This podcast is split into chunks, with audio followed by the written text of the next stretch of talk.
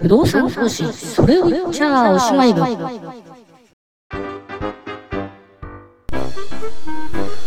このプログラムは約30年弱不動産投資に関わってきた私が個人の不動産投資のそれを言っちゃおしまいな話を楽しみながらお話しするプログラムです。本やセミナーでは教えてくれない不動産投資の中身についてワンルームマンションから J リート、クラウドファンディング、あるいはマーケットや法律、税金、その他の Tips やノウハウまで幅広く皆さんにお伝えしたいと思います。喋りは素人なんですけれども、なんとか頑張っていきますのでお付き合いのほどよろしくお願いいたします。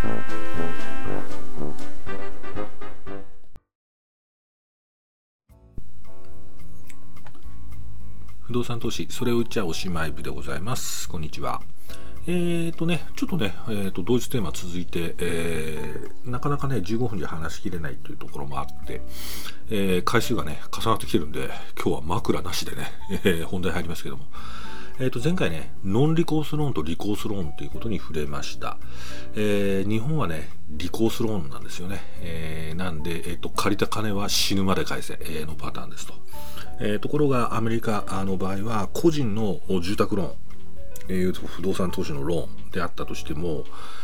不動産の信用力をベース、不動産を型にお金を貸しているんで、もう返せないっていう状況になったとしたら、個人の方はその不動産を手放せばもうローンの債務がね消滅するんですね。なのでサブプライムローンでね、家を追い出されたと金返せなくて、なんですけど家は失うんですけれども、そこで借金はね、なくなるっていうことなので、サブプライムローンがね、社会問題化した時も、自殺なんかねする人はね、結構少なかったということなんだけど、日本はバブル弾けた時に住宅ローンが返せなくてね、自ら命を絶つ方がたくさん出てきたっていう話をしました。借金で死ぬなんてね、そんなバカなことねやっちゃいけないですからね。本当にどうしようもなかったらね、はっきり言いますと破産してくださいよ破産してね、やっぱりやり直すしかないですよね。死んだってねどうにもならんすからね、残された人がね苦しむだけですからね、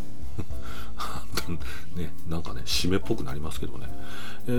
そういうね構造なんですよね。で一方でね、相変わらず日本のね個人のね融資ってのはそういう形になっちゃうんで、どうしようもないです。でもちろんプロの世界であっても、不動産会社がね銀行から借りるときは、これはコーポレートローンという言い方するんですけど、不動産担保に取られたとしたって、やっぱりね、金は返し続けなきゃいけないと。不動産手放してね、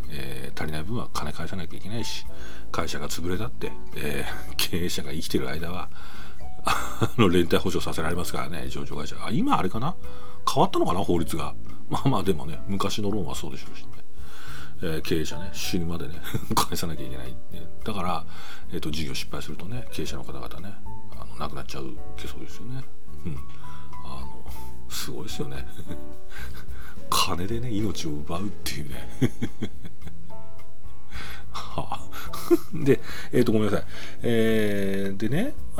私がね過去やってたね機関投資家、プロの投資家が不動産投資する場合っていうのはどうなるかっていうと、これ投資家なんでねそんなねリコースローンなんかやられちゃ困っちゃうわけですよね。要するに投資財のリスクしか負わないっていうのが投資家なので、その不動産投資失敗しちゃったらね、他に運用してるね株とかね債券とかねそういうところまでね処分して金返さなきゃいけないなんちゃうとね、年金基金だったらねその年金基金がね破綻しちゃう可能性も出てきちゃいますし、なので、絶対に機関投資家はそういうローンは組まないんです。なので、ノンリコースローンっていうのを不動産投資の場合にも組むんですね。でいうことです。でこのノンリコースローンっていうのもはっきり言ってなかったですねこれもね正直言ってバブルをはじけてハゲタカさんがねたくさんやってきてたくさん不動産買ってたくさん小泉首相にプレッシャーをかけて国も含めてね、長銀をね10億円で買ったりとかして何を笑ってんだって分からない人は全然分からないでしょうけどね、そういうことをしたからゆえにノンリコース論ってものができたななんつっていうとこなんですけど、まあねそういう感じはですね、3年とかね5年とかですローン期間ね、ということはどういうことかっていうと、個人のね融資みたいにもうね給料からね25年間かけて給料から元本返してくださいねっていうことじゃなくて、もう3年とか5年ですから、もちろんね期中これだけ返せみたいな約定入ってるローンもあるんですけれども、それをねアモチっていうんですけどね、アモチゼーション元金払いですねっていうのはあるんですけども、基本的にはそんなことに頼ってなくて、もう3年間とかローンの期間5年間とかローンの期間が終わったらあなたたちあれでしょと、その不動産売却するんでしょと、その売却資金からお金を返しなさいっていう。で返せなくなった時どうなるかっていうと、返せなくなった時は、責任財産特約っていうものが書いてあって、簡単に言うとそのローンの型に入っている財産はこの不動産だけなんだよっていう特約が入っているんで、簡単に言えばもう不動産手放しなさいと、それこっちが勝手に処分するから、でそれで一応もう関係が終わるっていう、こういう世界のローンが組まれてるんですね。これなかなかね日本の銀行さんねそんなローン組んでたって基本的にはね競売してね処分するっていうやり方しかずっとやってこなかったんでぐずぐずぐずぐずね期間来てもね金返せ金返せってね言い続けるっていうねそういう特徴ありますけどねリーマンショックのね破綻の時ね私もねいろいろやりましたよねまたね借金の話するとねちょっと違う話になっちゃうんですけど、バブルがねはじけた時っていうのはね、メインバンクって言葉がねかなり強い言葉を持っていました。まあね当時ね大蔵省ねみたいなものがあってね、ノコパンしゃぶしゃぶみたいなんでね解体されちゃいましたけどすごいですね、大法律令の時代からあった言葉なんですね大蔵省って1000年以上ねあった名称をねノーパンしゃぶしゃぶのね不祥事であっさりその1000年以上続いた名称を捨てて財務省と金融監督省っていうものに分けたっていうねもうこの頃からね日本人のレベルってねだんだん落ちてきたんだなと思うんですけど、何の話だっけ、そうね大蔵省っていうのがあってね、まあ護送船団方式とか言って、まあ、銀行とか金融の世界はねみんな持ちつ持たれつ横一線、誰がね飛び抜けてもいけないね、みんな同じ歩調でっていうねこういう世界だったんですけど、その頃のねメインバンク制度っていうのはねかなり強くあって、会社にはねまずメインのね、銀行さんがいて、でそこにね他にね銀行がこう融資団みたいな感じでねこうくっついてるっていうね。でバブルがはじけて経営が傾くっていった時に、まあ、感覚的にはまあじゃあその会社どうすんだって温度取るのがねメインバンクさんでね、でまあ中には例外あるんでしょうけども、基本的にねみんなお金を貸してるわけですよねその会社にね。なのでその会社が潰れてしまったらもう我々も貸し込んでるやつはね全部ゼロになるぞっていうねこういう世界の中で、まあ、そういう経営危機なんかがあるとねメインバンクがね出張ってってね、まあこれ大企業の場合に限られますよ小さい会社はね切って捨てられるっていうね愛も変わらずですけど、まあ、大きい会社なんかにね対するってね言うとねメインバンクが出張ってきてねもうこの会社潰れてしょうがないんじゃないかと。でそのね銀行団をねまあいろいろ説得してくれたり、まあいろいろこうまあ俺たちも泣きを見ようぜみたいなねそういう世界があったんですけど、まあ、バブルがはじけてまあカルロス・ゴーンさんなんかがね来てからねだいぶね日本の企業のね性格もガラッと変わりましたけど、まあ、バブルがはじけた時はまあそういうような感覚はまだ残ってましたね。で経営者に関してもまずはね人に手をつけたら経営者としては失格だっていう感覚がありましたよね。まあそれがね当時批判されたね、年功序列とかね、家族主義みたいなねことだったと思うんですけど、私はね基本的には経営者はそういう立場であるべきだと思ってますけどね、それがねもうはっきり言ってカルロス・ゴーンさんがやってきて日産 V 字回復でやんややんやで称賛してっていうとこから、日本の経営者の基本的スタンスっていうのは大きくガラッと変わりましたよね。で同時にそれは銀行でも同じことに言えることで、リーマンショックでねいろんな不動産投資ファンドはね金返せなくなりましたってなった時はね真逆でしたねメインバンクが真っ先に逃げるっていうメインバンクがもうね自分が回収できるところは全部回収してさっと逃げるっていうねこの構造がね全然違うなっていうねことを感じましたね。ね本当びっくりしましたよね。あれもねいきなりね銀行がね会社やってきてね社長出せっていうね局面に立っちゃったことありますけどすごかったですね。7,8 人ぐらい銀行員がねいきなりね会社来てね社長と話させろって来るんですよね。ノーアポですよって来たらね笑いましたね。当時私の上司だったね事業責任者ね逃げて逃げて逃げ回るっていうねしょうがないから私が対応したっていうねどうする証券会社時代ですけどねでそしたらねそのね銀行のね7、8人いる中にね前のね不動産会社でね一緒に仕事してる人がねたまたまいてですねあっとか言って2人でねあって気づいた顔したんですけど、状況が状況なんで目だけ合わせてねこうそのまんまわわわわこうやってですねで銀行が帰った後にこそっと連絡してその人に連絡していや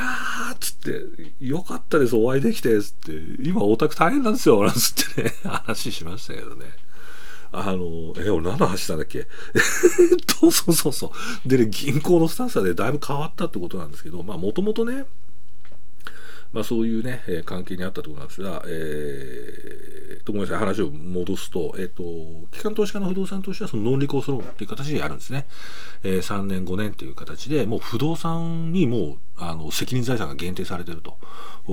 いう形なんで、何かあった時には不動産を手放せば、契約上はね、債務から解放されるという、そのパターンです。で、こうなってくると、当然に、いわゆる融資の条件っていうのは、普通のリコースローン、コーポレートファイナンスよりも厳しくはなってくるんですよね。そりゃそうですよね。その企業とかねが稼ぎ出す将来のね収入まで、借金の担保に持ってるんであれば、意外と不動産の評価自体は、実はね、融資の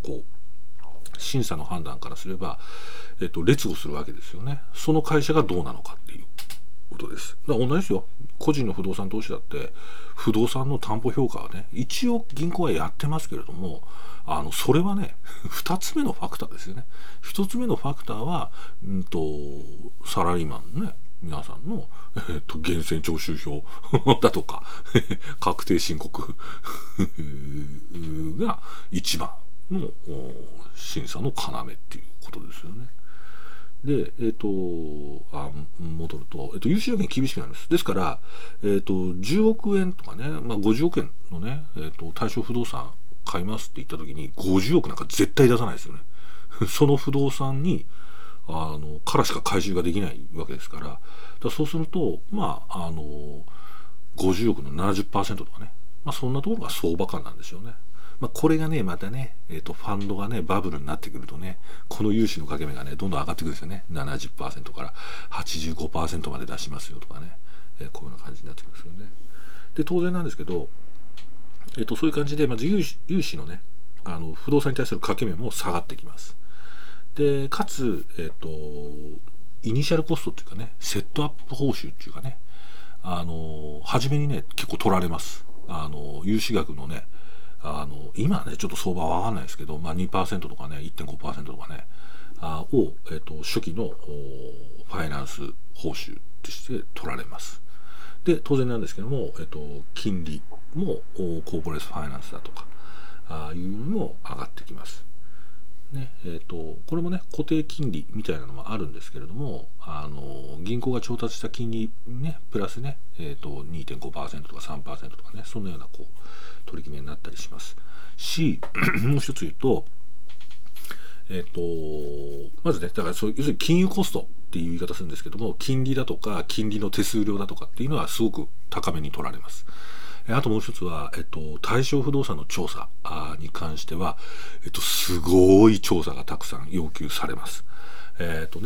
自分でね、これいい物件ですなんて言っても絶対ダメで、まあ、不動産鑑定評価ももちろん取らなきゃいけないし、あとはゼネコンとかね、専門会社に、まあ、エンジニアリングレポートって言ってね、建物状況調査とかね、環境調査とかね、地震に対してのリスクのね、算出だとかね、そういうものを求められます。だからそういうのでね、1件頼むとね、また数百万とかそういう調査費がかかるんで、まあ、そういうね、調達コスト、金融庁、資金を調達するためのコストも高くなってきます。で、あとはね、コベナンツって言ってね、すごいそのローン契約にいろんな遵守事項、守んなければいけない事項というのはたくさん、課されます。いろんな課題が。まあ、それはね、月次報告書を提出しなさいから始まって、場合によってはそのキャッシュフローの中から、ね、収入の中から、毎月とかね、毎計算ごとに修繕積立金をここの口座にいくらずつ入れなさいとかね、あるいは、生命、ごめんなさい、損害保険を、かけなさいと。で、その損害保険会社の格付けはシングル A 以上とかね。で、そういうことの取り決めを守んないとコベナンツ違反って言って、まあ、いろんなペナルティだとかね、期限の利益を喪失っていうねいう期限の利益を喪失っていうのは何かっていうと、金返せと即時というようなペナルティが課されたりとか、まあ、そんなようなことになってるんですよね。で、このことを、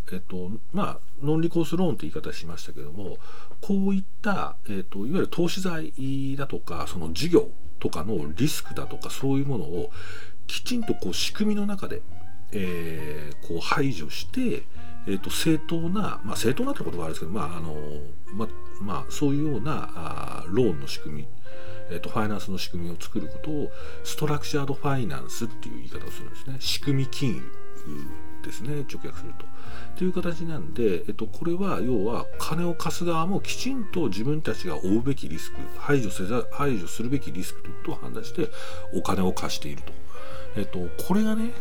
本来金融の真っ当な姿なんじゃないかなっていうところなんですよね。なのでその世界で、まあ、初めね、不動産投資に関わってきた私が、証券会社でね